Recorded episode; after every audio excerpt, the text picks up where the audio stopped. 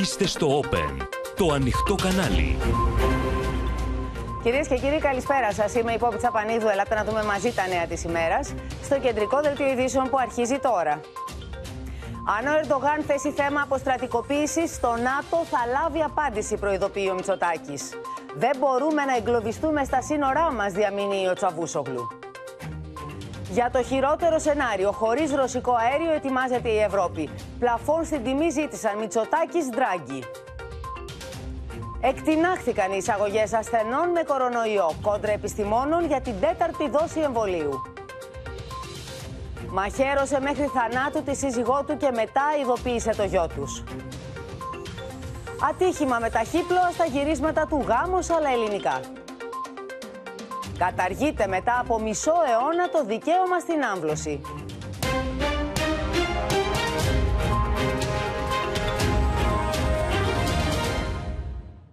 Με ένα νέο παραλήρημα, κυρίες και κύριοι, ο Υπουργός Εξωτερικών της Τουρκίας, Μευλού Τσαβούσογλου, φανερώνει το μεγαλοειδεατισμό της, λέγοντας χαρακτηριστικά πως η Τουρκία δεν μπορεί να εγκλωβιστεί στα σύνορά της.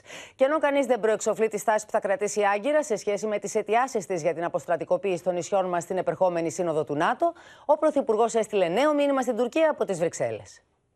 Υπάρχουν δύο δρόμοι για την ε, Τουρκία. Υπάρχει ε, ο δρόμος της αποκλιμάκωσης, ε, του παραγωγικού διαλόγου με σεβασμό στο διεθνές, στο διεθνές δίκαιο και υπάρχει δυστυχώς και ο, και ο δρόμος της, ε, ε της κλιμάκωσης, ε, ε, ο οποίος προφανώς και θα οδηγήσει την Τουρκία σε περαιτέρω απομάκρυνση ε, από την ευρωπαϊκή οικογένεια. Σαφές μήνυμα προς την Άγκυρα έστειλε μετά τη Σύνοδο Κορυφής της Βρυξέλλες ο Πρωθυπουργός και να βρισκόμαστε λίγα 24 ώρα πριν από τη Σύνοδο Κορυφής του ΝΑΤΟ. Η Ελλάδα δεν προτίθεται να παίξει το παιχνίδι της ρητορικής της έντασης, η οποία γίνεται για λόγους εσωτερικής κατανάλωσης στον εισεμενόημα, ενώ την ίδια ώρα η Τουρκία συνεχίζει να ξεδιπλώνει τη ρητορική του μεγαλοειδετισμού. Tarihimize karşı sorumluluğumuz var. Geleceğe karşı da sorumluluğumuz var. Çünkü e, Türkiye'den büyük bir Türkiye var. Diyoruz ya Türkiye Türkiye'den büyüktür. Türkiye'den büyük bir Türkiye olduğunu unutmayalım. İşte bu yüzden biz Türkiye olarak sınırlarımızı hapsolamayız. Tüm dünyada aktif olmamız lazım. Να σταματήσει ε, επιτέλους αυτή η ακραία επιθετική, επιθετική ρητορική ε, αμφισβήτησης της ελληνικής κυριαρχίας, μια ρητορική η οποία είναι παντελώς μα παντελώς νομικά ανυπόστατη. Εξάλλου η Ελλάδα έχει απαντήσει ε, σε όλα τα διεθνή φόρα πολύ εμπεριστατωμένα, ακυρώνοντας όλη την εντός εισαγωγικών τουρκική ε, επιχειρηματολογία. Εγώ προσωπικά, αλλά και η ελληνική κυβέρνηση, δεν πρόκειται να παίξουμε το παιχνίδι της ρητορικής έντασης, η οποία συχνά στοχεύει στο εσωτερικό ακροατήριο. Ε, Εμείς θα φερόμαστε με ψυχραιμία, υπευθυνότητα και αποφασιστικότητα και θα διαχωρίζουμε πάντα τα θέματα της εξωτερικής πολιτικής από τα θέματα εσωτερικής κατανάλωσης. Η ελληνική διπλωματία συνεχίζει να σφυριλατεί τις συμμαχίες της και ο Υπουργός Εξωτερικών Νίκος Δένδιας βρίσκεται στο Άμπου Ντάμπι για να ενημερώσει μεταξύ άλλων για τις εξελίξεις στην Ανατολική Μεσόγειο τον Υπουργό Εξωτερικών των Ηνωμένων Αραβικών Εμμυράτων. Η συνάντηση γίνεται στο πλαίσιο της υπογραφής της συμφωνίας ανάμεσα στην Ελλάδα και τα Ηνωμένα Αραβικά Εμμυράτα. Θα ήθελα να τον ενημερώσω για το τι αντιμετωπίζουμε στην Ανατολική Μεσόγειο, την ε, τουρκική προκλητικότητα, και την αφισβήτηση της κυριαρχίας των ε, ελληνικών νησιών στο Αιγαίο. Απέναντι λοιπόν σε αυτήν την τουρκική προκλητικότητα, οι 27 ηγέτες της Ευρώπης αποφάσισαν και σχημάτισαν τείχος τα συμπεράσματα της Συνόδου τουλάχιστον. Πάμε στις Βρυξέλλες, τη Σοφία Φασουλάκη, για να δούμε πώς το αντιμετωπίζει η Αθήνα αυτό, γιατί εκφράζει την ικανοποίησή της σε κάθε τόνο, Σοφία. Ακριβώς, Πόπη. Και με αυτό το τείχος, με αυτό το μήνυμα, το οποίο έχει στα χέρια της η Αθήνα, το μήνυμα των 27. Με αυτό θα πάει στο ταξίδι προς ε, τη Μαδρίτη, στη Σύνοδο Κορυφής ε, του ΝΑΤΟ. Μέσα από αυτό το μήνυμα οι 26 ηγέτες εκφράζουν την ανησυχία τους για τον τρόπο που συμπεριφέρεται η Τουρκία και την καλούν να σταματήσει αυτή τη συμπεριφορά. Την καλούν επίσης να δείξει σεβασμό στο διεθνές δίκαιο και στην εδαφική ακαιρεότητα χώρας μέλους της Ευρωπαϊκής Ένωσης. Αυτό είναι το ένα μήνυμα. Το άλλο μήνυμα είναι ότι η Ελλάδα έχει μια ξεκάθαρη στάση. Ότι δεν είναι αυτή η οποία προκαλεί. Δεν είναι αυτή ο ταραξίας στην Ανατολική Μεσόγειο. Αλλά αυτή είναι η Τουρκία η οποία με αυτή τη συμπεριφορά όλο ένα και απομακρύνεται από την ευρωπαϊκή οικογένεια. Αυτό άλλωστε, όπως λένε οι κυβερνητικές πηγές, δηλώνουν τις τελευταίες ημέρες πολλοί Ευρωπαίοι εταίροι μας. Το είδαμε, το έκανε ο κ. Μακρόν, η καγκελαρία. Α, το κάνουν συνεχώς όλο ένα και περισσότεροι Ευρωπαίοι ηγέτες δηλώσεις στήριξης προς την Ελλάδα. Γεγονός που δείχνει ότι έχουν αντιληφθεί τι ακριβώς συμβαίνει στην περιοχή μας. Να σου πω ότι στη Σύνοδο Κορυφής του ΝΑΤΟ η Αθήνα δεν θα πει όχι στο διάλογο εάν ζητηθεί μια συνάντηση από τον Ταγί Περτογάν. Εξάλλου, όπως είπε ο κ. Μητσοτάκης πριν από λίγο, στη συνέντευξη που έδωσε στους δημοσιογράφους, δεν είμαι εγώ αυτός που είπα Ερντογάν Γιόκ. Ο κύριος Ερντογάν ήταν αυτός που έκλεισε την πόρτα του διαλόγου. Όπως όμως είπε ξεκάθαρα ο Πρωθυπουργός, εάν τυχόν η Ελλάδα προκληθεί, αν τεθεί θέμα νησιών, κυριαρχίας ή αποστρατικοποίησης, τότε θα λάβει η Τουρκία ένα ξεκάθαρο μήνυμα αυστηρό και τεκμηριωμένο, Πόπη. Μάλιστα. Να παρακολουθήσουμε, Σοφία, αφού σε ευχαριστήσουμε, ένα απόσπασμα της δηλώσης του Πρωθυπουργού. Άλλη είναι η ατζέντα ε, της ε, Συνόδου Κορυφής του ΝΑΤΟ. Και προφανώς, ε, εάν τεθεί ε, οποιοδήποτε ε, ζήτημα ε, αφορά τις σχέσεις Ελλάδος και Τουρκίας, θα δοθούν με τον πιο αυστηρό τρόπο οι κατάλληλες απαντήσεις. Απέναντι λοιπόν στην Τουρκία οι Ευρωπαίοι ηγέτες, για να δούμε πώς αξιολογούν αυτή τη στάση στην, στην Άγκυρα. Είναι μαζί μας η Μαρία Ζαχαράκη από την Κωνσταντινούπολη. Τι λένε οι Τούρκοι για τα όσα γίνονται στην, στη συνάντηση των Ευρωπαίων ηγετών, Μαρία; Πόπη, επειδή θέλω να ξεκινήσω από μία είδηση της τελευταίας στιγμής, πριν από λίγο εξεδόθη μία ανακοίνωση του Τουρκικού Υπουργείου Εξωτερικών σχετικά με τα συμπεράσματα της ε, Συνόδου Κορυφής της Ευρωπαϊκής Ένωσης και εκεί η ανακοίνωση αυτή λοιπόν καταφέρεται εναντίον της Ελλάδας. Πρώτα απ' όλα χαρακτηρίζει λυπηρό το γεγονός ότι η Ευρωπαϊκή Ένωση πήρε ε, τέτοιες αποφάσεις και τέτοια συμπεράσματα στις Βρυξέλλες και στη συνέχεια χαρακτηρίζει απαράδεκτο να προσπαθεί η Ευρωπαϊκή Ένωση να νομιμοποιήσει τις μαξιμαλιστικές και παράνομες όπως τις χαρακτηρίζει θέσεις για την Ανατολική Μεσόγειο και το Αιγαίο και είναι εντελώς ντροπή αναφέρει το γεγονός ότι η Ευρωπαϊκή Ένωση παραμένει σιωπηλή μπροστά στις παράνομες ενέργειες της Ελλάδας. Ε, συμπεριλαμβανομένης αναφέρει της διεκδίκησής της για 10 μίλια εναέριου χώρου ε, συμπεριλαμβανομένης επίσης της, της στρατικοποίησης των νησιών και τις πρακτικές απόθεσης που εφαρμόζει η Ελλάδα. Και αυτές οι αποφάσεις, λέει, δεν συμβάλλουν στην επίλυση των προβλημάτων. Μία πολύ σκληρή απάντηση, θα λέγαμε, απέναντι στην, ε, στην ανακοίνωση χθες ε, της Ευρωπαϊκής Ένωσης ε, και καταλήγει ότι η Τουρκία πιστεύει ότι η Ευρωπαϊκή Ένωση πρέπει να συνεργαστεί με όλες τις υποψήφιες ε, χώρες και οι ενταξιακές διαπραγματεύσεις πρέπει να προχωρήσουν με βάση τις ευρωπαϊκές αξίες. Φαίνεται ολοφάνερο είναι Μαρία ότι είναι ενοχλημένη πολύ η Άγκυρα από την καταδίκη της, τις τάσεις που κρατάει η Τουρκία εναντί της Ελλάδας από τους 27, από τους Ευρωπαίους ηγέτες. Και γι' αυτό και αυτή η σκληρή ανακοίνωση που εξέδωσε το Υπουργείο Εξωτερικών, να σε ευχαριστήσουμε πολύ, στην οποία μάλιστα κάνει λόγο για μαξιμαλιστικές τάσεις της Ελλάδας όταν ο ίδιος ο Υπουργός Εξωτερικών, ο Τσαβούσογλου, μίλησε για. Ε, δεν θέλουμε, λέει, να εγκλωβιστούμε στα σύνορα της Τουρκίας. Τι να πει κανείς.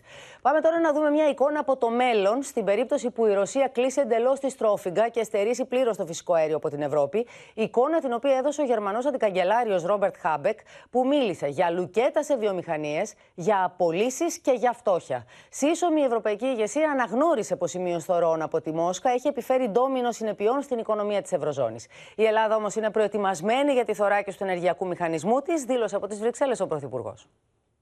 Η Ελλάδα είναι έτοιμη και για το σενάριο της πλήρους διακοπής της ροής του ρωσικού αερίου, διεμήνυσε ο Πρωθυπουργός Κυριάκος Μητσοτάκης από τις Βρυξέλλες, τονίζοντας παράλληλα πως έχουν εκπονηθεί σχέδια αντικατάστασης του φυσικού αερίου στην παραγωγή ρεύματος της χώρας. Μπορούμε να παράγουμε ε, ηλεκτρική ενέργεια και από άλλες πηγές, να αυξήσουμε δηλαδή την παραγωγή ηλεκτρικής ενέργειας ε, από τις ε, μονάδες οι οποίες καταναλώνουν λιγνίτη, πριν φτάσουμε σε πιο ας το πούμε ακραία σενάρια περιορισμού ε, της ε, ζήτησης ηλεκτρικής ενέργειας. Η Ευρώπη είναι σε κατάσταση συναγερμού για το φυσικό αέριο και κατηγορεί τη Μόσχα για επιθετικές ενέργειες που εκτοξεύουν τις τιμές στην ενέργεια και σε άλλους τομείς. We've seen Russia's disruptive action on gas and we're seeing price increases beyond energy on food and elsewhere in the economy. Σύσσωμη ευρωπαϊκή ηγεσία κάνει λόγο για ρωσικό πλήγμα στην ευρωπαϊκή οικονομία. All of this has a direct impact on our citizens and businesses. Η Γερμανία κάνει λόγο για δύσκολο χειμώνα. Wenn sich die Dinge verschärfen, dann rutschen wir in ein Szenario rein, wo wir nicht genug Gas haben, um über den Winter zu kommen.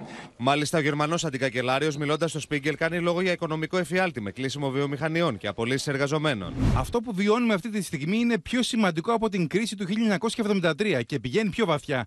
Η διακοπή φυσικού αερίου σήμερα θα έπλητε την οικονομία μας φοδρότερα και εκτενέστερα. Και δεν μιλάμε μόνο για μέρες ή εβδομάδες, αλλά για πολύ καιρό. Παρά τη βουτιά στις εξαγωγές, η Gazprom εξακολουθεί να αποκομίζει τα ίδια έσοδα, με την Ευρώπη να έχει πληρώσει στη Μόσχα από την αρχή του πολέμου για ορυκτά καύσιμα περίπου 64 δισεκατομμύρια ευρώ και συγκεκριμένα 31,5 δισεκατομμύρια ευρώ για πετρέλαιο, 30,5 δισεκατομμύρια για φυσικό αέριο και 1,8 δισεκατομμύρια ευρώ για άνθρακα. La nature de, de ces débats visant à apporter une réponse encore accélérée sur la question énergétique et plus largement, évidemment, le, le sujet que nous sommes en train de vivre d'un retour accéléré de l'inflation. Η Κομισιόν έχει θέσει ως στόχο για να μην υπάρξουν προβλήματα το χειμώνα να γεμίσουν οι αποθήκες φυσικού αερίου στο 80% έως τον Νοέμβριο, με την πληρότητα σήμερα να φτάνει το 54% και με τις τελευταίες εξελίξεις να απομακρύνουν αυτό το στόχο. Τα κράτη-μέλη έχουν καταρτήσει σχέδια εκτάκτου ανάγκης σε εθνικό επίπεδο. Το ελληνικό σχέδιο περιλαμβάνει αύξηση στο φορτίο LNG στη Ρεβιθούσα, αύξηση της ηλεκτροπαραγωγής από λιγνίτη και λειτουργία μονάδων ηλεκτροπαραγωγής με ντίζελ.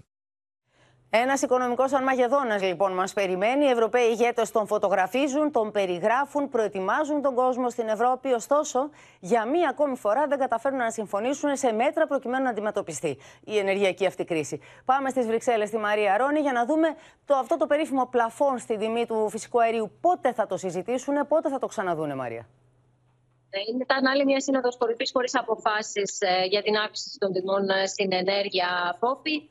Ε, το θέμα του πλαφών έθεσε φυσικά η Ιταλία, η Ελλάδα με την υποστήριξη και του Βελγίου. Ε, μάλιστα ο Ιταλός Πρωθυπουργός Μάριο Ντράγκη ζήτησε να γίνει μια έκτακτη σύνοδος κορυφής ε, τον Ιούλιο για το θέμα του πλαφών στη κοντρική τιμή του φυσικού αερίου, όμως δεν εισακούστηκε. Το θέμα αυτό μετατέθηκε για τέσσερις μήνες μετά, τον Οκτώβριο, στη Σύνοδο Κορυφής του Οκτωβρίου.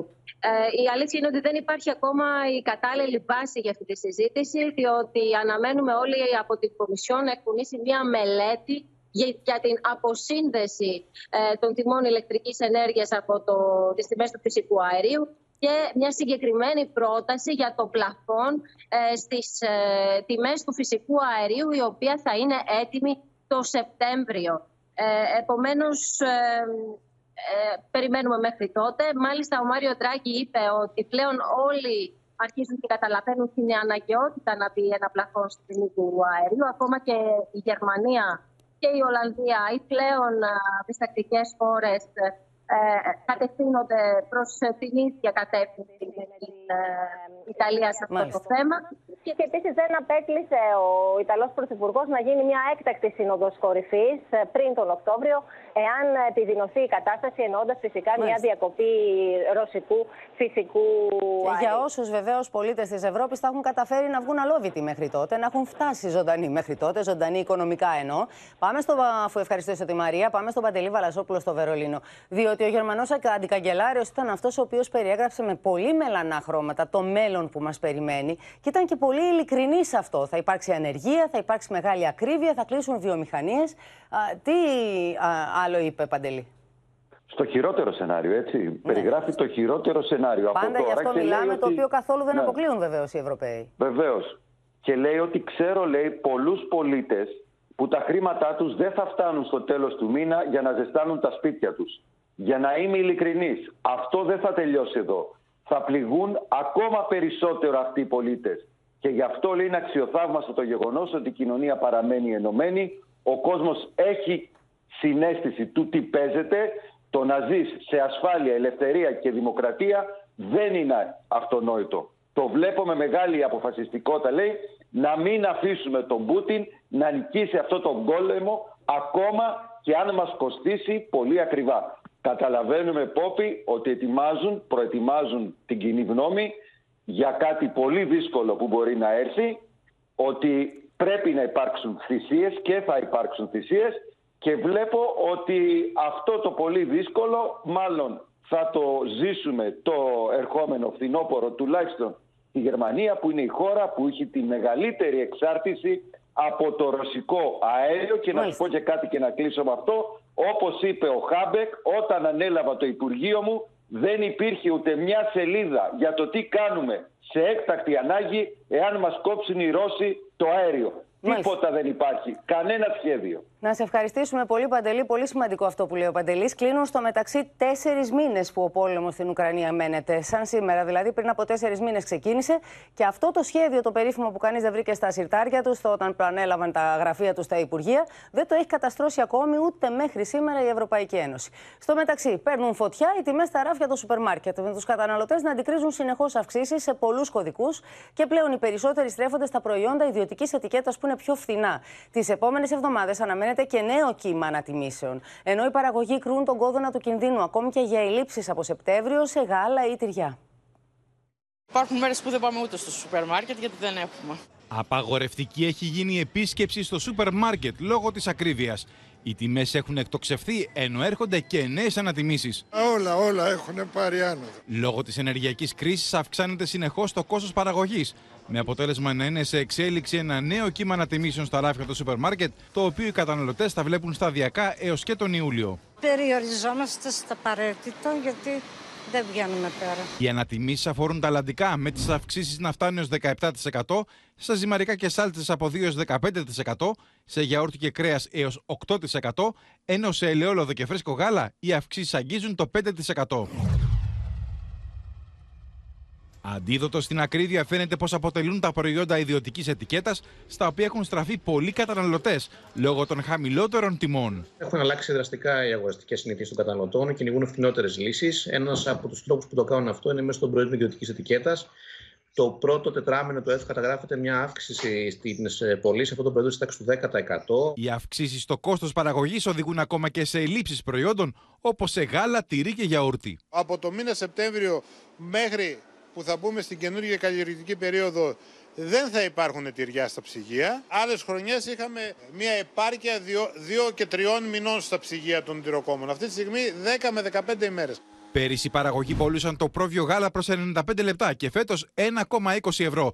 Το γίδινο από τα 75 λεπτά πέρυσι στα 90 λεπτά φέτος και το γελαδινό από τα 40 λεπτά πέρυσι στα 50 λεπτά φέτος. Εμείς πουλάμε ε, το προϊόν μας 30% ε, ακριβότερα από πέρσι, ενώ τις ζωοτροφές αγοράζουμε 100% ακριβότερα από πέρσι.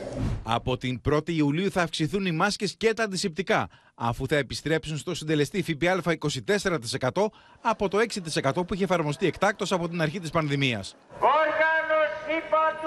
Στους δρόμους κατέβηκαν σήμερα οι συνταξιούχοι απαιτώντας αυξήσεις στις συντάξεις τους αλλά και μέτρα κατά της ακρίβειας. Και οι συντάξεις μειώθηκαν και η ακρίβεια καλπάζει. Η ακρίβεια καλπάζει. Οι τιμές μέσα σε σχεδόν 90 μέρες έχουν εκτοξευθεί ακόμη και σε βασικά είδη ανάγκης. Τα οποία θα δούμε τώρα μαζί με τον Βασίλη Τσεκούρα, ξεκινώντας από το Μάρτιο μέχρι και σήμερα. Πώς έχουν κοιμανθεί οι τιμές, τι α, άλμα έχουν κάνει, Βασίλη; Έχουν πάρει ενδεικτικά απόπη έξι προϊόντα, τα οποία δεν λείπουν από το καλάθι της νοικοκυράς. Από το Μάρτιο λοιπόν μέχρι σήμερα έχουν αυξηθεί σχεδόν κατά 20%. Για παράδειγμα, τα αυγά, η εξάδα από τα 2,29, η μέση τιμή έχει πάει στα 2,75. Μια αύξηση δηλαδή 20%. Αντίστοιχη αύξηση έχουμε δει και στο Αλεύρι. Αυτό είναι και λόγω της Ουκρανίας. 1,28 ευρώ το Μάρτιο, 1,54 τον Ιούνιο. Το τυρί φέτα από τα 4,84 έχουμε πάει στα 5,5 ευρώ, μια αύξηση 14%. Επίσης το ψωμί του τόστ από τα 1,85 στα 2,08 αύξηση 12,5%. Και το ολαιόλαδο έχει αυξηθεί, έχει πάει στα 8,5 σχεδόν ευρώ, 8,44, αύξηση 10% ακόμα και τα μακαρόνια. 5,5% η αύξησή τους έχουν ξεπεράσει το 1 ευρώ, το νούμερο 6. Άμα τα βάλουμε όλα αυτά κάτω, επαναλαμβάνω, είναι μόλις 6 προϊόντα. 6 βασικά η προϊόντα διαφορά για την οικογένεια. Η διαφορά τους είναι 2,5 ευρώ. Επαναλαμβάνω, 6 προϊόντα. 2,5 ευρώ. Το χρόνο δηλαδή 30 ευρώ. Μόνο επαναλαμβάνω για αυτά τα 6 προϊόντα. Φανταστεί λοιπόν κανείς στο μεγάλο καλάθι της νοικοκυράς πόσο μπορεί να είναι αυξημένο το κόστος. Και μέσα σε ένα διάστημα μόλις τριών μηνών αυτό. Έτσι. Να σε ευχαριστήσουμε πολύ, Βασίλη. Στο μεταξύ, η ακρίβεια, οι ανατιμήσεις, η ενεργειακή κρίση, όλα έχουν να κάνουν με τον πόλεμο στην Ουκρανία. Που όχι μόνο δεν δείχνει σημάδια ύφεσης. Αντίθετα, οι Ρώσοι ετοιμάζονται να καταλάβουν και το Σεβεροδονιέτσκ. Η απόφαση, ωστόσο, των 27 για την έναρξη των ενταξιακών διαπραγματεύσεων για την Ουκρανία έγινε δεκτή με ικανοποίηση από τον Βολοντίμιρ Ζελένσκι. Οι 27 ηγέτες της Ευρωπαϊκής Ένωσης έχουν μόλις αποφασίσει να ανακοινώσουν πως η Ουκρανία είναι και επίσημα υποψήφια προς ένταξη μέλος της Ευρωπαϊκής Ένωσης. Μαζί της και η Μολδαβία. Je pense que le, le message qui est envoyé aujourd'hui très clairement, et nous l'avons vu à l'instant avec le président Zelensky, est un message très fort, cohérent avec ce que notre Europe, depuis le premier jour du conflit, a su faire. C'est-à-dire réagir de manière rapide, historique et unie. Είναι πιστεύω μια πολύ σημαντική απόφαση η οποία στέλνει ένα μήνυμα ε, στην Ουκρανία, στο δοκιμαζόμενο ουκρανικό λαό ε, ότι η θέση της Ουκρανίας είναι στην Ηνωμένη Ευρώπη εφόσον ε, προφανώς ε, η Ουκρανία υλοποιήσει μια σειρά από σημαντικές μεταρρυθμίσεις. Сьогодні ви ухвалили одне з найважливіших рішень для України за всі а, 30 років незалежності нашої держави. Однак це рішення це я вважаю не тільки для України. Вот знаете, когда начиналась Вторая мировая война, ведь э, Гитлер э, под свои знамена собрал почти ну, значительную часть, если не большую часть европейских стран для войны против Советского Союза. Вот сейчас также, в том числе и Евросоюз вместе с НАТО, а, собирают такую уже современную а, коалицию для борьбы, а по большому счету, войны с Российской Федерацией. Την Ευρώπη όμως απασχολεί και η επισητιστική κρίση που έχει δημιουργηθεί εξαιτίας του πολέμου στην Ουκρανία. Es ist eine Hungerkrise, die sich wie eine lebensbedrohliche Welle vor uns auftürmt. Но подчеркну еще раз, попытки сделать вселенскую трагедию из того количества зерна, которое сейчас остается на Украине, это абсолютно нечистоплотная Την ίδια ώρα οι μάχες στο Σεβεροντονιέτσκ είναι σφοδρές. Ο Ουκρανό διοικητή παραδέχεται για πρώτη φορά πω οι Ουκρανικέ δυνάμει δεν έχουν άλλη επιλογή από το να οπισθοχωρήσουν και να φύγουν από την πόλη. Για να δούμε λοιπόν τώρα σε, με τη βοήθεια τη Αδαμαντία Λιόλιου από το Κίεβο τι ακριβώ συμβαίνει στι μάχε αυτέ στο Σεβεροδονιέτσκ, το οποίο είναι κομβική σημασία για του Ρώσου. Θέλουν δηλαδή να το καταλάβουν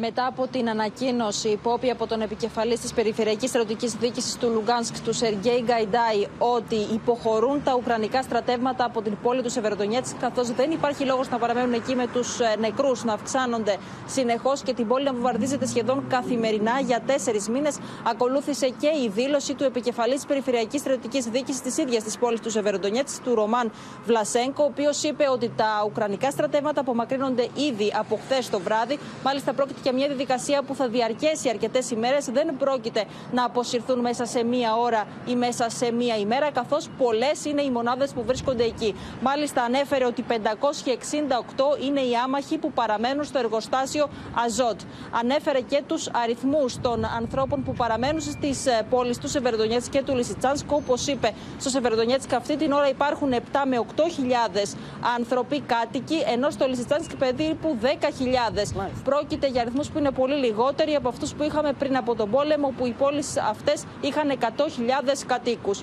Να πούμε όμως, Πόπι, ότι συνεχίζονται οι επιθέσεις και στο Νικολάευ, κυρίως από πυράβλους από τη Χερσόνα, όπως ανακοινώνουν οι Ουκρανικές αρχές, και πυρά που στρέφονται με βαρύ οπλισμό κατά της συγκεκριμένης πόλης, με τον δήμαρχο της περιοχής να κάνει σύσταση και έκκληση για την απομάκρυνση των κατοίκων από τον Νικολάευ, ενώ είχαμε και ένα χτύπημα στην Κωνσταντίνευκα στο Ντονιέτσκ σε πυροσβεστικό σταθμό με τέσσερι πυροσβέστε να τραυματίζονται και τι Ουκρανικέ Αρχέ να κάνουν λόγο για παραβίαση των κανόνων του πολέμου και πυρά που στρέφονται κατά διασωστών και πυροσβεστών. Να σε ευχαριστήσουμε πολύ, Αδαμαντία. Στο μεταξύ, πολλοί στρατιώτε αλλά και άμαχοι έχουν πέσει στα χέρια των ρωσικών δυνάμεων στη διάρκεια αυτού του, αυτού του τετραμήνου. Κάποιοι καταφέρνουν να επιστρέψουν στον τόπο, στου δικού του, μετά από ανταλλαγή εχμαλώτων. Ένα από αυτού μίλησε στο Open και την Αδαμαντία Λιόλιου. Коли буряти зразу, руки вверх через верх, і все, і забрав. Я вийшов, да, я зараз собаці дам, давай-ка кострую занесу, кидай кострую, зараз стріляти почнемо, даю все. Я просто вийшов, навіть нічого не замикав. І мене забрали, даюся.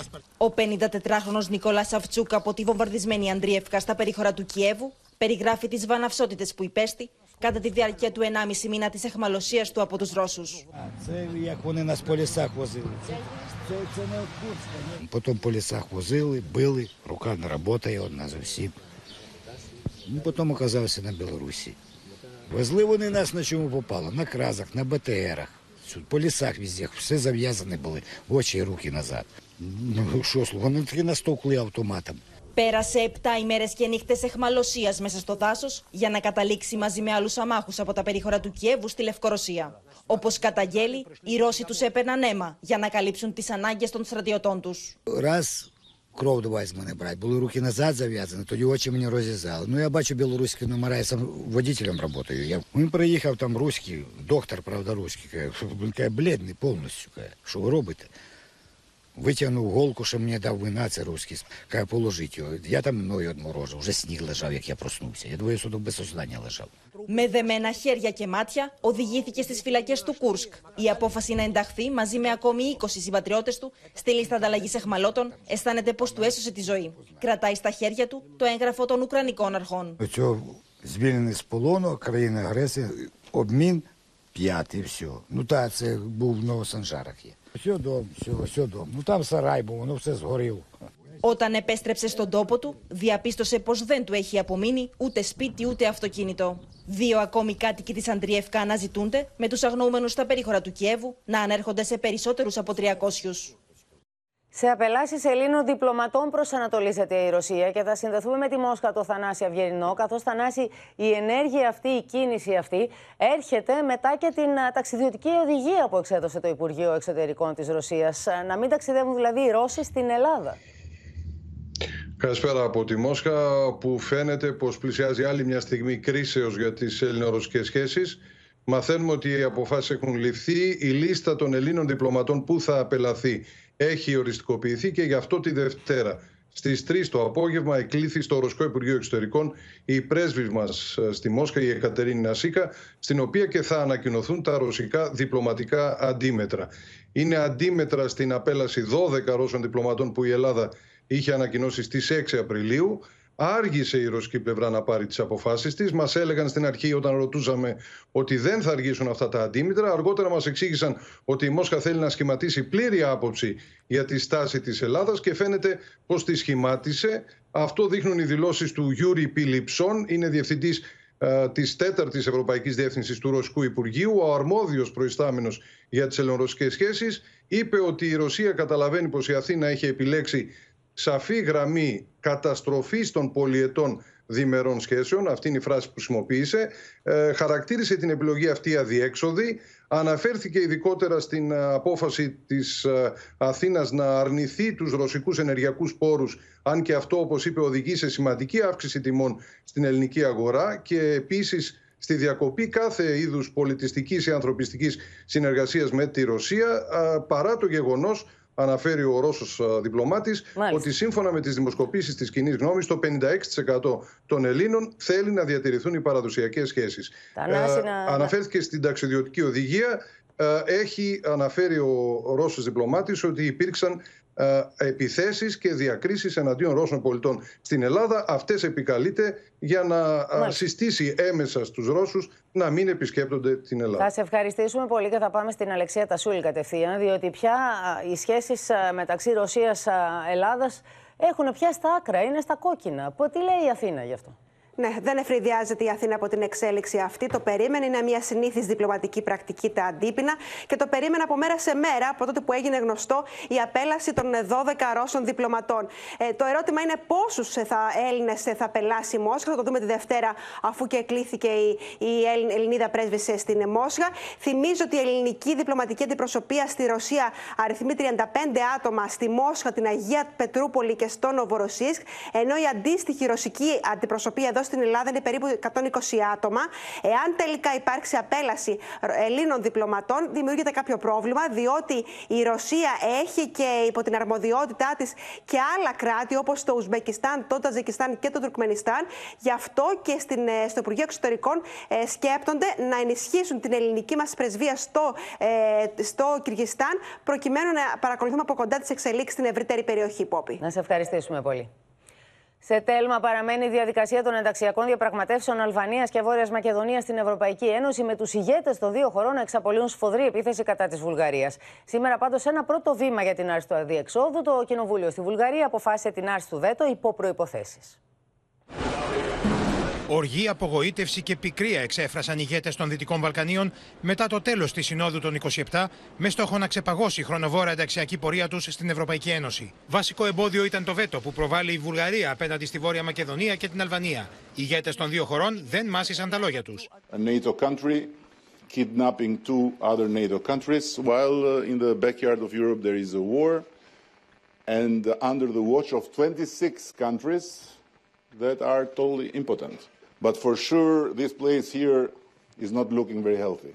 I will be straightforward.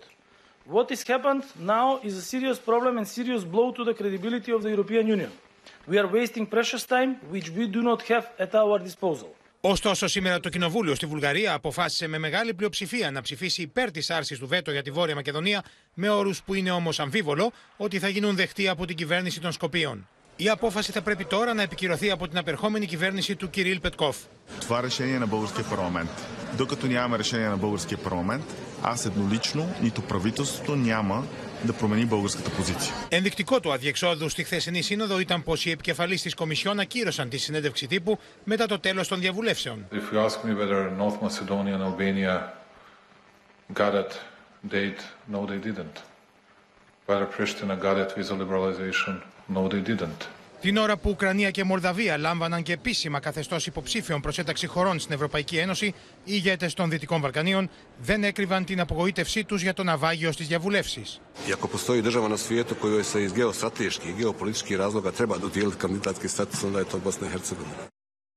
Οξύνεται η πολιτική κόντρα γύρω από τα σενάρια για πρόορε εκλογές, με τον Κυριάκο Μητσοτάκη να κρατά κλειστά τα χαρτιά του, ερωτώμενος κατά τη διάρκεια της συνέντευξης τύπου στις Βρυξέλλες.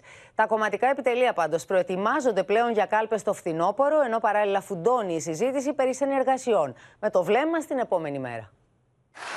Στις 7 Ιουλίου η κυβέρνηση μπαίνει στον τέταρτο χρόνο της θητείας της και οι περισσότεροι βλέπουν πρόορε εκλογές στο φθινόπωρο. Ο Κυριάκος Μητσοτάκης πάντως, αν και ερωτήθηκε, κράτησε κλειστά τα χαρτιά του, σημειώνοντας ότι η κυβέρνηση συνεχίζει τη δουλειά της απερίσπαστη. Δεν έχω να προσθέσω τίποτα για το θέμα αυτό. Θα πω μόνο ότι η κυβέρνηση συνεχίζει ε, το έργο της με ακόμα μεγαλύτερη μεταρρυθμιστική ένταση και διάθεση.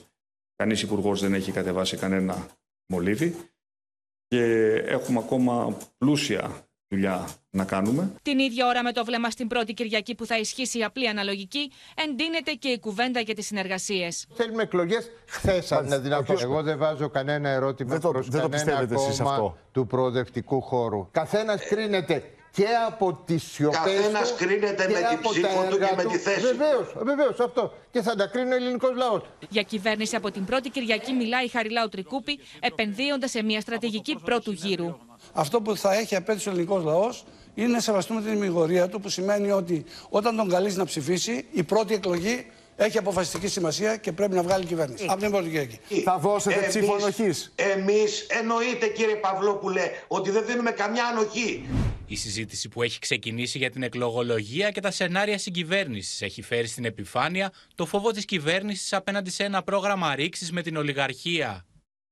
Συνεχίζεται κυρίες και κύριοι η πίεση της Τουρκίας προς τη χώρα μας με τις ρωέ των μεταναστών στο Αιγαίο να αυξάνονται. Θα πάμε στο Γιώργο Κρατημένο για να μας πεις, Γιώργο, μέσα σε λίγες ώρες πόσες προσπάθειες παράνομης εισόδου απέτρεψε το λιμενικό; Πέντε προσπάθειες, Πόπη, μέσα σε λίγες ώρες, όπως είπες, με συνολικά 316 μετανάστες. Όλες οι προσπάθειες των Τούρκων διακινητών αντιμετωπίστηκαν από τα στελέχη του λιμενικού, του ελληνικού λιμενικού και τα σκάφη επέστρεψαν πίσω μαζί με τους μετανάστες στην Τουρκία. Συγκεκριμένα να σου αναφέρω, Πόπι, ότι δύο σκάφη με συνολικά 70 μετανάστες επιχείρησαν να προσεγγίσουν τη Σάμο. Άλλα δύο σκάφη με 96 μετανάστες επιχείρησαν να πλησιάσουν στην ΚΟ, να περάσουν τα ελληνικά χωρικά ύδατα στην περιοχή. Και ένα αλλιευτικό σκάφος με περίπου 150 μετανάστες προσπάθησε να προσεγγίσει το Αγαθονήσι. Και σε αυτή την περίπτωση, σε όλες τις περιπτώσεις, οι άνδρες του λιμενικού ήταν στο σημείο, βρέθηκαν έγκαιρα στο σημείο, ενημέρωσαν την τουρκική ακτοφυλακή ότι τα σκάφη αυτά επιχειρούν να περάσουν σε ελληνικά χωρικά ύδατα και η τουρκική ακτοφυλακή τα επέστρεψε πίσω στα τουρκικά παράλια. Μάλιστα. Τέτοια περιστατικά, μας λένε από το λιμενικό Πόπι, είναι σχεδόν καθημερινό φαινόμενο στα νησιά του Ανατολικού Αιγαίου. Να σε ευχαριστήσουμε πολύ.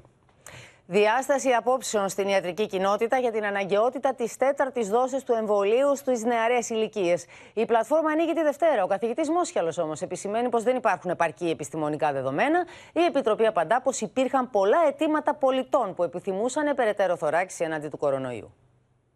Η εισήγηση να ανοίξει από τη Δευτέρα η πλατφόρμα των ραντεβού για την τέταρτη δόση σε όσους είναι άνω των 30 ετών και το επιθυμούν, άνοιξε παράλληλα και τη συζήτηση στην επιστημονική κοινότητα έπειτα από την επισήμανση της Επιτροπής Εμβολιασμών ότι δεν υπάρχουν επαρκή επιστημονικά δεδομένα για τα ωφέλη της τέταρτης δόσης σε αυτές τις ηλικίες. Για αυτούς ανοίγει η πλατφόρμα για περιπτώσεις που το επάγγελμά τους τους εκθέτει σε μεγάλο βαθμό στον ιό. Ακόμη και για κοινωνικά θέματα. Και μια μεγάλη κατηγορία είναι και τα άτομα τα οποία συμβιούν ή έχουν στενές σχέσεις με άλλα άτομα ευάλωτα. Τη διαφωνία του με ανάρτηση στο facebook εξέφρασε ο καθηγητής Ηλιας Μόσχιαλος. Εφόσον δεν υπάρχουν επαρκή επιστημονικά δεδομένα, τότε δεν θα έπρεπε να γίνει και η σχετική εισήγηση αυτή τη χρονική περίοδο.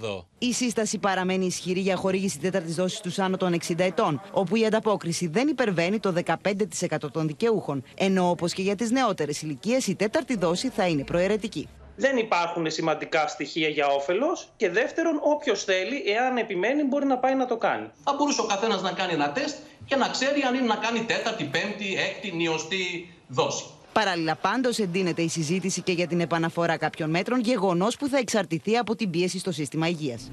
Ήδη οι νοσηλευόμενοι με κορονοϊό αυξάνονται και το τελευταίο 24ωρο οι εισαγωγές ξεπέρασαν έπειτα από καιρό τις 200.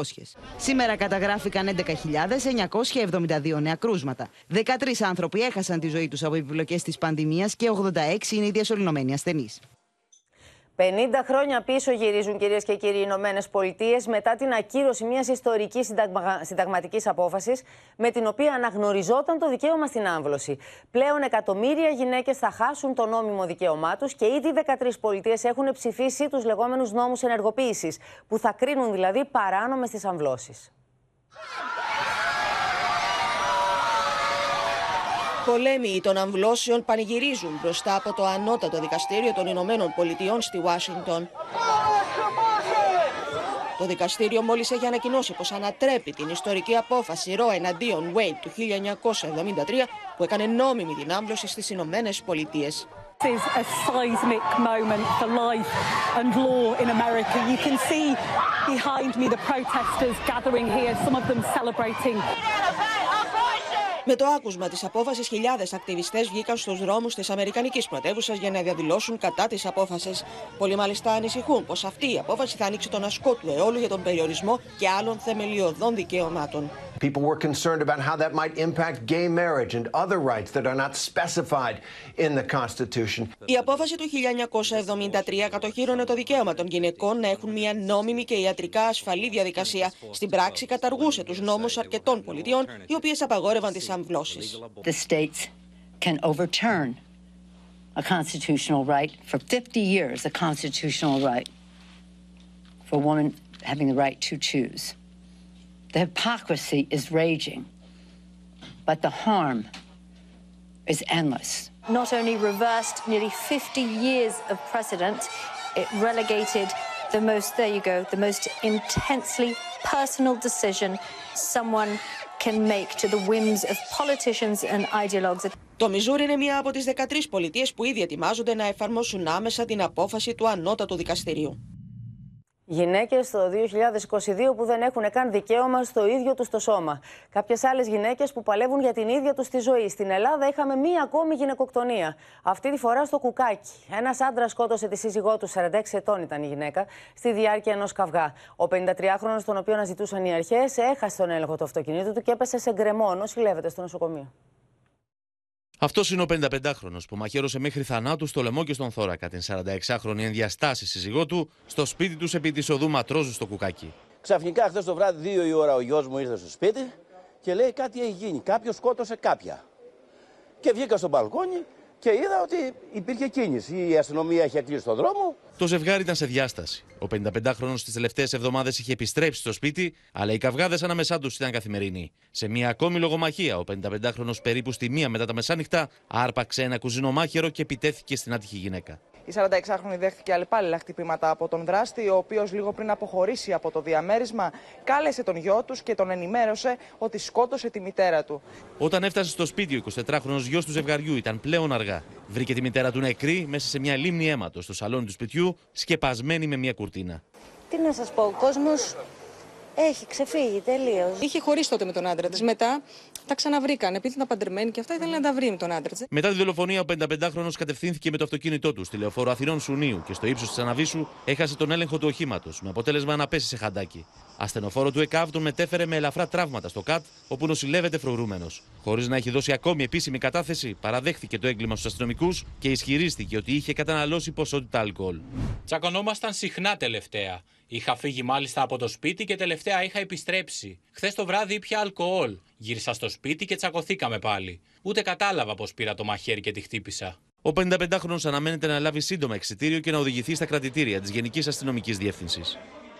Οι αστυνομικοί τώρα ετοιμάζονται να πάρουν κατάθεση από τον γυναικοκτόνο. Δυστυχώς πρέπει να συνηθίσουμε αυτόν τον όρο που έχει μπει τα τελευταία χρόνια στη ζωή μας. Μήπως και ευαισθητοποιηθούμε περισσότερο απέναντι στην ουσία του, απέναντι στην έννοια, στην έννοια του. Πάμε όμως στη Μίνα Καραμίτρου, γιατί έχει ενδιαφέρον. Μίνα, τι έδειξε το Αλκοτέστο. Ο ίδιο ισχυρίστηκε ότι σκότωσε την γυναίκα του ακριβώς επειδή είχε καταναλώσει αλκοόλ. Όχι, Πόπη. Όπως τελικά έδειξε η μέτρηση από το αλκοτέστ που του έγινε, δεν ήταν τέτοια η ποσότητα του αλκοόλ στο αίμα του που να αποδεικνύει ότι ό,τι έκανε το έκανε κάτω από την επίρρεια του αλκοόλ. Άρα λοιπόν καταρρύπτεται ο βασικός του ισχυρισμός ότι ήταν υπό την επίρρεια του αλκοόλ την ώρα που μαχαίρωνε και σκότωνε τη σύζυγό του. Να σας πω επίσης μια είδηση της τελευταίας στιγμής ότι πριν από λίγα λεπτά, όπως ε, ενημερωθήκαμε, ολοκλήρωσε την επίσημη κατάθεσή του στην αστυνομία. Είπε λοιπόν ότι το χέρι του το όπλησε η παθολογική ζήλια, όπως είπε χαρακτηριστικά που είχε για τη σύζυγό του. Ήταν λοιπόν η ζήλια του αυτή που τον ε, οδήγησε στο έγκλημα. Είπε ότι είχε φύγει από το σπίτι, επέστρεψε πριν από περίπου ένα μήνα. Όμως ήταν συχνοί οι καβαγάδε, την ζήλευε πάρα πολύ. Και χθες λοιπόν επέστρεψε γύρω στις 11 στο διαμέρισμά τους. Τσακωθήκανε. Παραδέχτηκε Πόπη ότι την ξυλοκόπησε και αμέσως μετά πήρε ένα μαχαίρι από την κουζίνα του σπιτιού και τι κατάφερε τις ε, μαχαιριές. Κρατείται στη Γενική Αστυνομική Διεύθυνση και αύριο θα οδηγηθεί στον εισαγγελέα. Να σε ευχαριστήσουμε πολύ. Έντονες αντιδράσεις κοινού και καλλιτεχνών για το άγριο ξύλο μεταξύ γνωστών τράπερ στην εκδήλωση για την απονομή των βραβείων μουσικής ΜΑΔ. Οι δύο που πιάστηκαν στα χέρια μπροστά στα έκπληκτα μάτια και μικρών παιδιών συνεχίζουν τη διαμάχη τους διαδικτυακά με αναρτήσεις στα κοινωνικά δίκτυα. Λένε ότι δεν είναι τραγουδιστές οι τράπε. Ναι, δεν είναι. Ναι, είναι απλές φωνές που με ηλεκτρονικούς ήχους μπορούν να λένε πράγματα που τα παιδιά επηρεάζονται αρνητικά. Για σεξ, για αυτό, για γκόμενες. Είδατε που φτάσανε, καυγαδίσανε, δεν πέφτεις σε ξύλο. Ε, δηλαδή τώρα αυτά δεν είναι. Για... Σε... Τι να κρίνεις. Η κορυφαία ερμηνεύτρια Μαρία Φαραντούρια δυνατή να αποδεχθεί πως μια γιορτή της μουσικής μετατράπηκε σε αρένα.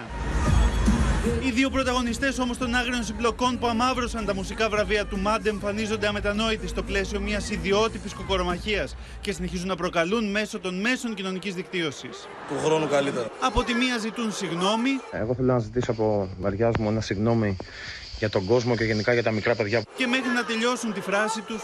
Και γενικά όποιος σηκώνει χέρι κόβεται. Είτε είναι βραβεία, είτε είναι κάπου αλλού. Ο Μόλο το Τάικ Βοντό μάλωσα εκτός από το Σνικ. Ο Σνικ δεν σήκωσε το χέρι του όλο το βράδυ. Πολλοί αναρωτιούνται για την απόφαση των διοργανωτών να επιτρέψουν την είσοδο σε φουσκωτούς συνοδούς των δύο τράπερ, οι οποίοι όπως φαίνεται και στα βίντεο πρωταγωνιστούν στο επεισόδιο στο κατάμεστο και γεμάτο με μικρά παιδιά γήπεδο. Δεν έχω ξαναδεί εγώ καλλιτέχνες εντός εισαγωγικών να κυκλοφορούν με 15, δεν ξέρω πώς να τους αποκαλέσω, συνοδούς, να τους αποκαλέσω, να τους ε, αποκαλέσω μπράβους και να συμπεριφέρονται σαν συμμορίες. Και καθώς δεν απομακρύνθηκαν οι εμπλεκόμενοι στα επεισόδια, καλλιτέχνες όπως η Έλληνα Παπαρίζου έφυγε ενοχλημένη. Το λιγότερο που οφείλαμε να κάνουμε ήταν να απομακρυνθούμε από το σημείο της έντασης για να γλιτώσουμε τα χειρότερα. Δυσκολεύομαι να καταλάβω γιατί οι άνθρωποι που δημιούργησαν όλη αυτή την ιστορία παρέμειναν στο χώρο μετά τα γεγονότα και δεν τους απομάκρυνε κανείς. Σύμφωνα με την ανακοίνωση του Μάντος, οι ενεπλάκησαν στις βίαιες συγκρούσεις δεν θα βρίσκονται στην τηλεοπτική μετάδοση των βραβείων. Ιστορική η σημερινή ημέρα για το πλωμάρι στη Λέσβο, καθώς για πρώτη φορά μετά από 100 χρόνια έπιασε λιμάνι το πρώτο δρομολόγιο από τη Σμύρνη. Με μουσικές, χορό και ουζάκι. Φυσικά υποδέχτηκαν τους πρώτους επισκέπτες οι κάτοικοι της περιοχής. Το τουρκικό καταμαράν φτάνει στο πλωμάρι της Λέσβου απευθείας από τη Σμύρνη με τους πρώτους 46 Τούρκους τουρίστες. Μια ακτοπλοϊκή σύνδεση που ξαναπαίρνει ζωή έπειτα από 100 χρόνια. Çok mutlu olduk. Nihayet e, pandemi bitti ve karşılıklı birlikte birbirimizi ziyaret edecek olmaktan çok mutluyuz. Οι κάτοικοι του Πλωμαρίου επεφύλαξαν θερμή υποδοχή στους Τούρκους επισκέπτες με παραδοσιακούς χορούς σιρτάκι και άφθονο ούζο. The two societies lived together for centuries, so uh, I don't feel any uh, hostility between two countries and there shouldn't be. Λεονταρισμοί είναι στην ηγεσία μονάχα τον απέναντι. Δεν είναι στον κόσμο. Έλληνες και Τούρκοι χορεύουν και τρώνε μαζί μετά την άφηξη του πρώτου τουρκικού πλοίου από τη Σμύρνη στην πύλη Σέγγεν Πλωμαρίου. Εμείς είμαστε εδώ πέρα για να χορέψουμε όλοι μαζί, να συμβάλλουμε σε οποιοδήποτε καλή γειτονία με τους ε, απέναντι. Κάθε εβδομάδα θα πραγματοποιούνται δύο δρομολόγια στο νησί της Λέσβου απευθείας από τη Σμύρνη των 4,5 εκατομμύριων κατοίκων. Η πύλη εισόδου είναι μια καινούργια πόρτα τόσο για τον τόπο του Πλωμαριού όσο και για το νησί μας. Στο νησί βρίσκεται και ο Υπουργός Υποδομών και Μεταφορών Κώστας Καραμαλής για τα έργα αναβάθμισης που πραγματοποιούνται. Αυτό το νησί και αυτή η περιφέρεια που με το μεταναστευτικό πραγματικά πέρασε πολλά, αφήνει πλέον το χτες πίσω. Και με τα έργα αυτά τα οποία πλέον υλοποιούνται και σχεδιάζονται, αυτή η περιοχή, αυτή η περιφέρεια και αυτό το νησί θα μπορέσουν να κοιτάξουν το αύριο με μεγαλύτερη σιγουριά. Τα έργα υποδομής του νησιού ανέρχονται σε 170 εκατομμύρια ευρώ. Στη Βρετανία, τώρα εκεί που είναι αντιμέτωπος με νέο κύμα αντιδράσεων ο Μπόρις Τζόνσον μετά τη διπλή ήττα του κυβερνώντος κόμματος σε περιφερειακές εκλογές. Μετά τα άσχημα εκλογικά αποτελέσματα, ο πρόεδρος των Συντηρητικών υπέβαλε την παρέτησή του, ενώ πληθαίνουν και πάλι φωνές που καλούν τον Τζόνσον να παραιτηθεί. This is what the people of Tiverton and Honiton have said. It's time to show Boris the door. Η ήττα ήταν οδυνηρή για το κόμμα του Μπόρι Τζόνσον σε δύο τοπικές εκλογικές αναμετρήσεις. Οι συντηρητικοί έχασαν ένα παραδοσιακό προπύργιο στην Νότια Αγγλία από τους φιλελεύθερους δημοκράτες. Η παράταξη του Τζόνσον ιτήθηκε και από τους εργατικούς σε περιφέρεια βόρεια της Αγγλίας. Ο Πρωθυπουργός, ο οποίος επισκέπτεται την Ρουάντα, παραδέχτηκε τη βαριά ήττα. We've had some, some tough by-election results and uh, they've been, I think, a reflection of a lot of things, but we will get through it well. Uh, but clearly we've got to listen from uh, listen to these results. Μετά τη διπλή εκλογική ήττα, ο πρόεδρο των συντηρητικών, Όλιβερ Ντόντεν, υπέβαλε την παρέτησή του, επιρρύπτοντα τι ευθύνε εμέσω πλην σαφώ στον Τζόνσον. This is clearly a massive vote of no confidence in the Prime Minister, another vote of no confidence in the Prime Minister. And uh, a an honourable and responsible man would be considering his position again this morning. Αλλά και ο ηγέτης των εργατικών, Κυρ Στάρμερ, μετά τη χθεσινή νίκη του κόμματός του στις τοπικές εκλογές, κάλεσε τον Τζόνσον να παραιτηθεί. Tory party is absolutely imploding. Um, they know they're out of ideas and they're out of touch. And if they had any decency, they'd get out the way for the next Labour government. Οι ήττες αυτές φουντώνουν εκ νέου τα σενάρια για το πολιτικό μέλλον του Μπόρι Τζόνσον λίγες μόνο εβδομάδες αφού το επιβίωσε από την πρόταση μομφής που κατέθεσε εναντίον του το ίδιο του το κόμμα. Νομοσχέδιο με σκοπό να περιοριστούν τα εγκλήματα με τη χρήση όπλων έπειτα από σειράς σφαγών, οι οποίες προκάλεσαν σοκ στις Ηνωμένες Πολιτείες, ενέκρινε τα ξημερώματα η Αμερικανική Γερουσία. Όλα αυτά έγιναν λίγες ώρες μετά την πρωτοφανή απόφαση του Ανώτατου Δικαστηρίου των Ηνωμένων Πολιτειών, διορισμένο από την κυβέρνηση Τραμπ, το οποίο επιτρέπει στους πολίτες να κυκλοφορούν δημόσια με όπλο. Ένας νόμος που ίσχυε από το 1913. Με μια απόφαση κόλαφο, το Ανώτατο Δικαστήριο των Ηνωμένων Πολιτειών Αμερικής ακύρωσε ως αντισυνταγματικό το νόμο περί όπλων που ίσχυε για τη Νέα Υόρκη. Ένας νόμος που ήταν σε ισχύ από το 1913 και απαγόρευε να κυκλοφορεί κανείς δημοσίως οπλοφορώντα. Πλέον ο νόμος δίνει δικαίωμα στους Αμερικανούς πολίτες να κυκλοφορούν οπλισμένοι. Ο πρόεδρος των ΗΠΑ, Τζο Μπάιντεν, δήλωσε ότι είναι βαθιά απογοητευμένος από την απόφαση του Ανώτατου Δικαστηρίου της Πέμπτης που καταργεί τους περιορισμούς της Νέας Υόρκης για την οπλοφορία.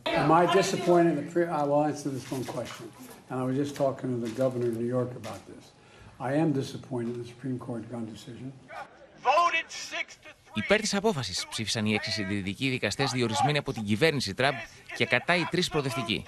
Την ίδια ώρα η Αμερικανική Γερουσία ενέκρινε αργά χθες Πέμπτη νομοσχέδιο με σκοπό να περιοριστούν τα εγκλήματα με τη χρήση πυροβόλων όπλων έπειτα από δεκάδε θανάτους, οι οποίες προκάλεσαν σοκ στην παγκόσμια κοινή γνώμη. In its biggest guns case in a dozen years, the Supreme Court today struck down a New York law that made it harder for people to get a permit to carry. The idea that uh, the justices on the Supreme Court are looking at mass murder after mass murder and increasing gun violence. Είναι το πρώτο νομοσχέδιο για να καταπολεμηθεί η βία μετά από σχεδόν τρεις δεκαετίες και θεωρείται βήμα προόδου από όλες τις ακτιβιστικές οργανώσεις. Πρόκειται για βοήθεια ύψους 13 εκατομμυρίων δολαρίων για ασφάλεια από όπλα. Αντικείμενο σχολείων έγινε ξανά ο Τζο Μπάιντεν για την κίνησή του να αποκαλύψει ένα σκονάκι που είχε με βασικές οδηγίες για το πώς πρέπει να ενεργήσει κατά τη διάρκεια μιας συνάντησης με στελέχη της αιωλικής βιομηχανίας των ΗΠΑ στο Λευκό Οίκο. Δεν είναι η πρώτη φορά που ο πρόεδρος των ΗΠΑ χρησιμοποιεί σκονάκι και οι φήμες για την υγεία του φούντωσαν πάλι. Είδαμε λίγο νωρίτερα τις δύσκολες ώρες που περνά ο Μπόρις Τζόρσον στη Βρετανία. Έχασε δύο περιφέρειες στις τοπικές εκλογές, περιφερειακές εκλογές. Ο πατέρας του όμως είναι στο ακριβώς αντίθετο άκρο. Κάνει τις διακοπές του στο σπίτι του στην Ελλάδα και μάλιστα ανακηρύχθηκε και επίτιμος δημότης στο Πήλιο. Η Μέρη Γίγου έχει περισσότερα. Ακριβώς, Πόπη. Στο Στάνλι Τζόνσον, στον πατέρα του Βρετανού Πρωθυπουργού, δόθηκε τιμητική πλακέτα, αλλά και το ψήφισμα. Βλέπουμε εδώ και τις εικόνες του Δημοτικού Συμβουλίου που τον ανακήρυξε επίτιμο Δημότη Νοτίου Πηλίου και όλα αυτά στο πλαίσιο εγγενείων του νέου Δημαρχείου Αργαλαστής. Ε, συγγνώμη, 81χρονο πρώην Ευρωβουλευτής των Συντηρητικών είπε ότι το αγαπημένο του μέρος είναι το Πήλιο. Έχει σπίτι εξάλλου στον οικισμό Χόρτο. Αν θυμόμαστε και, το, και στην πρώτη καραντίνα, το καλοκαίρι του 2020, είχε αγνοήσει ταξιδιωτικές οδηγίες για να βρεθεί στο, στο εξοχικό του. Α, λατρεύει, όπως είπε, την χώρα μας, τον και ήλιο, το την αποδεικνύει με κάθε ευκαιρία. Και μάλιστα Ακριβώς. μιλάει και ελληνικά. Γι' αυτό, αφού σε ευχαριστήσουμε, Μέρη, θα παρακολουθήσουμε ένα απόσπασμα στα- από τα όσα είπε σε άπτεστα ελληνικά. Eccomi, σε αυτό το μέρος της Ελλάδας για, για πιάνω από 20 χρόνια. Ως μαθήτης σπούδασα την αρχαία Ελλάδα και φυσικά έμαθα τότε για το πύλο τώρα έχω την ευκαιρία να ζήσω εδώ και να έχω ένα σπίτι εδώ. Εντυπωσιακότατος και το μαλλί ίδιο με το γιο, έτσι. Το, του γιου το μαλλί ίδιο με του πατέρα. Κυρίες και κύριοι, εδώ ολοκληρώθηκε το κεντρικό δελτίο ειδήσεων. Μείνετε στο Open αμέσως. Μετά ο Γιώργος Θεοφάνους υποδέχεται στο ένα τραγούδι ακόμα τον Πάνο Μουζουράκη και την Τζόρτζια σε μια ξεχωριστή μουσική βραδιά. Να την απολαύσετε, να περάσετε όμορφα παρέα με τον α, Γιώργο Θεοφάνους και το ένα τραγούδι ακόμα. Εμείς σας ευχαριστούμε πολύ που μας εμπιστευτήκατε για την ενημέρωσή σας, που ήσασταν και σήμερα εδώ κοντά μας. Ευχόμαστε όμορφο βράδυ Παρασκευής, καταπληκτικό Σαββατοκύριακο και μην ξεχνάτε το καλό θα νικήσει. Γεια σας.